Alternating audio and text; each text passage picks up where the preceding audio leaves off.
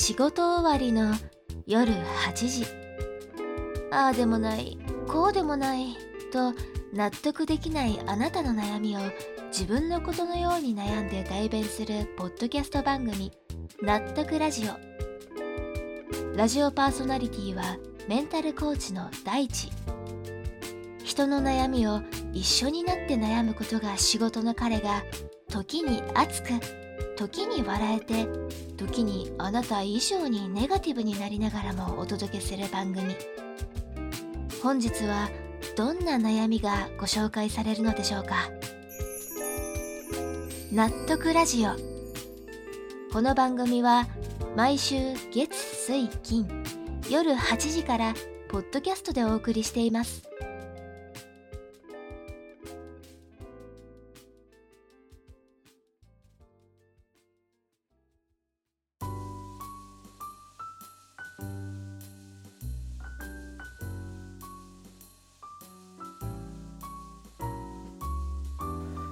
こんばんは。憂鬱な夜の時間帯にラジオの電波に乗って皆さんの元へお届けするラジオ番組納得ラジオ。本日もメンタルコーチの大地がお送りいたします。あの僕の会社というか僕のいる部署ですかね。結構社外の人と電話で話す部署なんですよ。だからまあ電話対応みたいなところはね結構録音しているデータで定期的に上司のチェックが入ったりするんですけどね なんか緊張しますよね。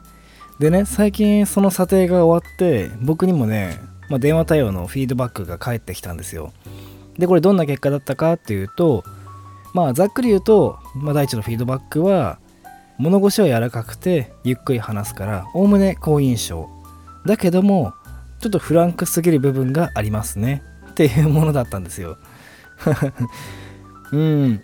まあ確かにねこれはなんか自分でも直さなきゃなというふうに思いつつなかなか直せてない部分ではあったからまあごもっともですね っていうところではあったんですけど ねなんかどうしてもさやっぱりこう電話口の相手がねこう調子のいい感じのおじさんおばさんとかだったりするとさ 普通になんか話してて面白いからさお互い話が盛り上がっちゃってこうフランクになりがちなんですよね僕は。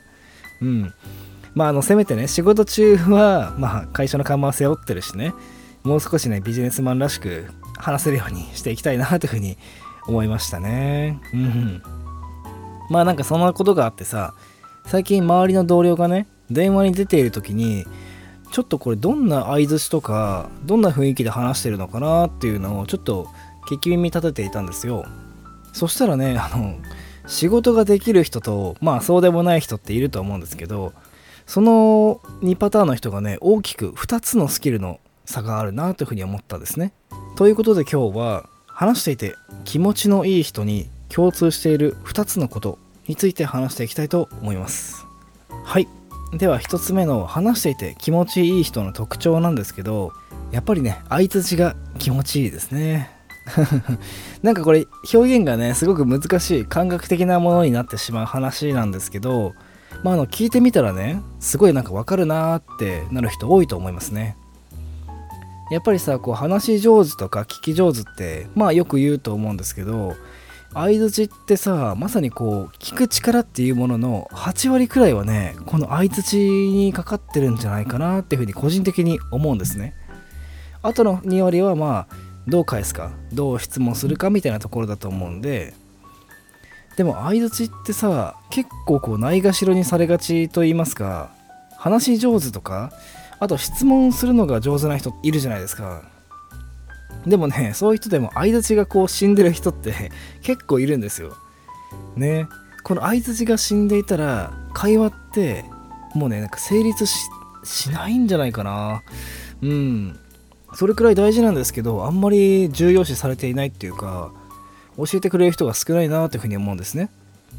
まずはじゃああの分かりやすく相づちのね NG パターンから紹介していきたいんですけどまあ1つ目はね機械的な反応ですね。はあ。はあ。えー、なるほど。はい。みたいだね。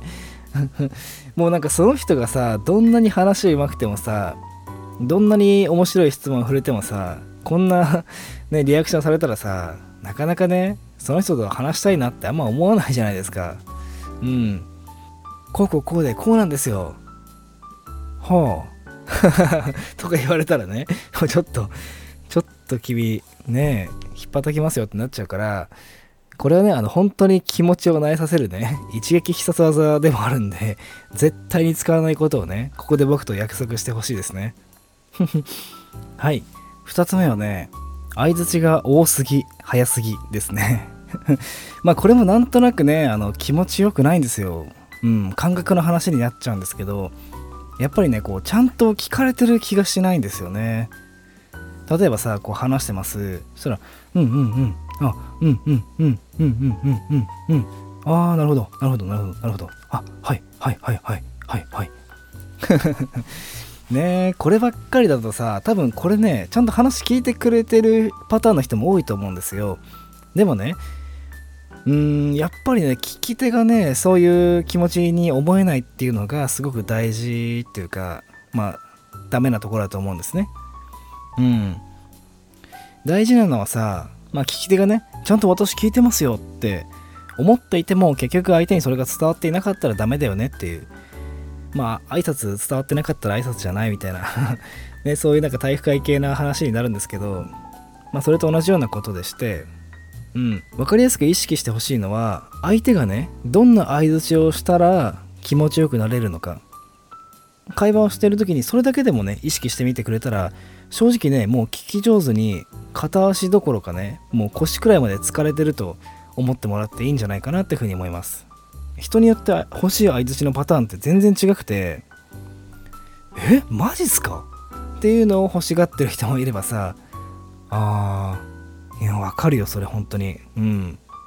みたいなトーンが欲しい人もいるしシンプルにえすごいかっこいいかわいいとかえそれでどうなったの？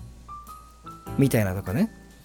まあこれ全部相づちなんですけど本当にね人それぞれ気持ちいい相づちっていうのが違うからそこをね試行錯誤しながら使ってみてほしいんですけどはい。そしてこれがね2つ目の話になるんですけど話していて気持ちいい人の特徴。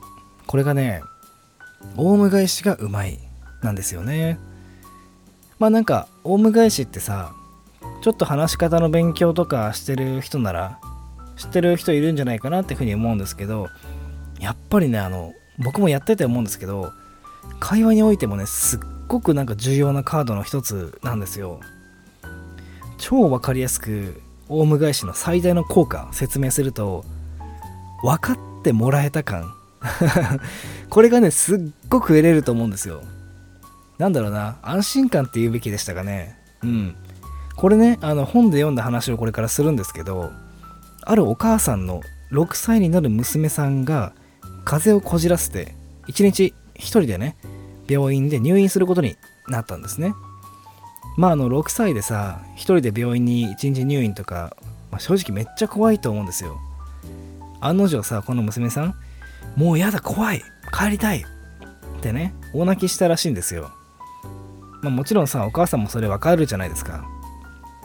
かわいそうだなっていうふうに思うしまあでもしょうがないことだからさこの子のためだから娘さんに言うんですよ。まあまあ娘ちゃん。一日だけだからさ。怖くないよ。ほら我慢してお姉さんなんだから。最初はねこうやって優しく言い聞かせていたんですけどまあねほんと泣き止まないらしいんですよ。だんだんねお母さんもこれヒートアップしてきちゃってもう一日だけなんだからさ我慢しなさいよ。もう6歳のお姉ちゃんなんでしょ？もうお母さん知らないよ。みたいにねちょっと怒っちゃったらしいんですよ。そしたら娘さんはねもう説得されるどころかもうさらに激しく泣いちゃってああもうやってしまったなっていう風になったらしいんですよ。説得するのも叱るのも効かないなーっていう時にさ、まあ、ふと思い立ったらしいんですけどこの娘さんの話をただ同じように繰り返してみようっていう風に思ったらしいんですね。娘さんが言うんですよ。入院なんてやだ。入院やだよね。お家帰りたい。ねえお家帰りたいよね。お母さん寂しいよ。怖いよ。ねえ寂しいよね。怖いよね。でこの後まあしばらく沈黙があって娘さんが言ったらしいんですよ。お母さん私今日ちゃんと入院するね。これがねオウム返しの力なんですよ。これがね先ほども言った通りオウム返しされるとさこの人は私の気持ちを分かってもらえたっていう感覚。そういう安心感をすごく得れるんですよ。今回で言うとこの娘さんはね。まずね娘さんの気持ち言いたいことをさすごく簡単にまとめると一人で病院に泊まるなんて怖すぎるし寂しすぎる。でも娘さんはこれを言いたかったと思うんですよ。なのにお母さんはさそれを全く汲み取らないで最初。大丈夫だよ。怖くないよ。我慢しなさい。なんて言われたらさいやいやそういうことが言いたいんじゃなくて怖くて寂しいんだってっていうのが何回言っても何回言っても伝えられない。まあ6歳だからね。まあ言葉にもできないんだろうなっていうふうに思うんですけどそれが本当になんか寂しいし怖いし、まあ、あと悔しいっていうのもあったんじゃないかなっていう。こういった気持ちのすれ違いから娘さんはずっと嫌がっていたと思うんですよ。でもこのオウム返しをしたらさまあ一人で病院に泊まるなんて怖すぎて寂しすぎる。そうだよね。いつもお母さんと一緒に寝てるのに一人で病院に泊まるなんてさ怖いよね。本当寂しいよね。ごめんね。ってことをちゃんとお母さんはあなたが寂しいの怖いの分かってるよ。でもその上でこれはね必要なことだから今回我慢して泊まってほしいんだよね。ここで初めてこの娘さんはお母さんのでもそれはこの上で必要なことなんだよっていう気持ちを汲み取る余裕。これがねこの段階で娘さんに生まれてじゃあ私我慢するよ。お母さんのために。ってことに至ると思うんです。はい。いかがだったでしょうか。オウム返しってねこれちゃんと使えれば本当にね命令するより人を動かす力があるスキルでしてあの北風と太陽って知ってますかね？童話なのかな？まさにあんなイメージでさこう旅人のコートを脱がせようっていう時にさもうキンキンに冷たい北風をビュービュー吹いてもまあ旅人はさ寒ってなってもっとしっかりコート着込んじゃいますよね。でも逆にポカポカの太陽を照らしてあげたら、まあ、旅人はねあもうこんな厚手のコートいいやって喜んでコートを脱いでくれるんですよ。ね。えほんとこれと同じでさできることならさまあ人を動かす時って命令するよりもまあ自発的にね納得して動いてくれた方がお互い幸せだと思うんですよ。是非ね練習してみてください。はい。ご清聴ありがとうございました。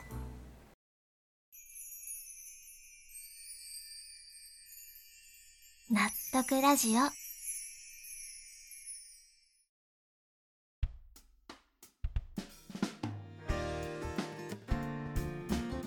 はい。ということで今回の放送は以上となります。ねえオウム返しねこれ。たださ考えなしにやるとさほんとね事故が起こりやすいスキル7もまあまあオウム返しなんですけど是非ね相手にいやほんとさまると話してると気持ちいいなーって言われなくても思われるようなね人がね一人でも増えたらいいなっていうふうに思ってますんで是非皆さん気持ちのいい人を目指してみてください。はい。ということで納得ラジオ月水金の週3回。20時から各種ポッドキャストで配信しております。リスナーの皆さんからのお悩み相談のお便りもお待ちしておりますのでどしどしご応募ください。また僕とのコーチングセッションの無料体験は概要欄にあるリンクまたは DM より連絡をお待ちしております。それでは次回の放送で皆さんとまた一緒に悩めることを楽しみにしております。本日のお相手は大地でした。また次回おやすみなさい。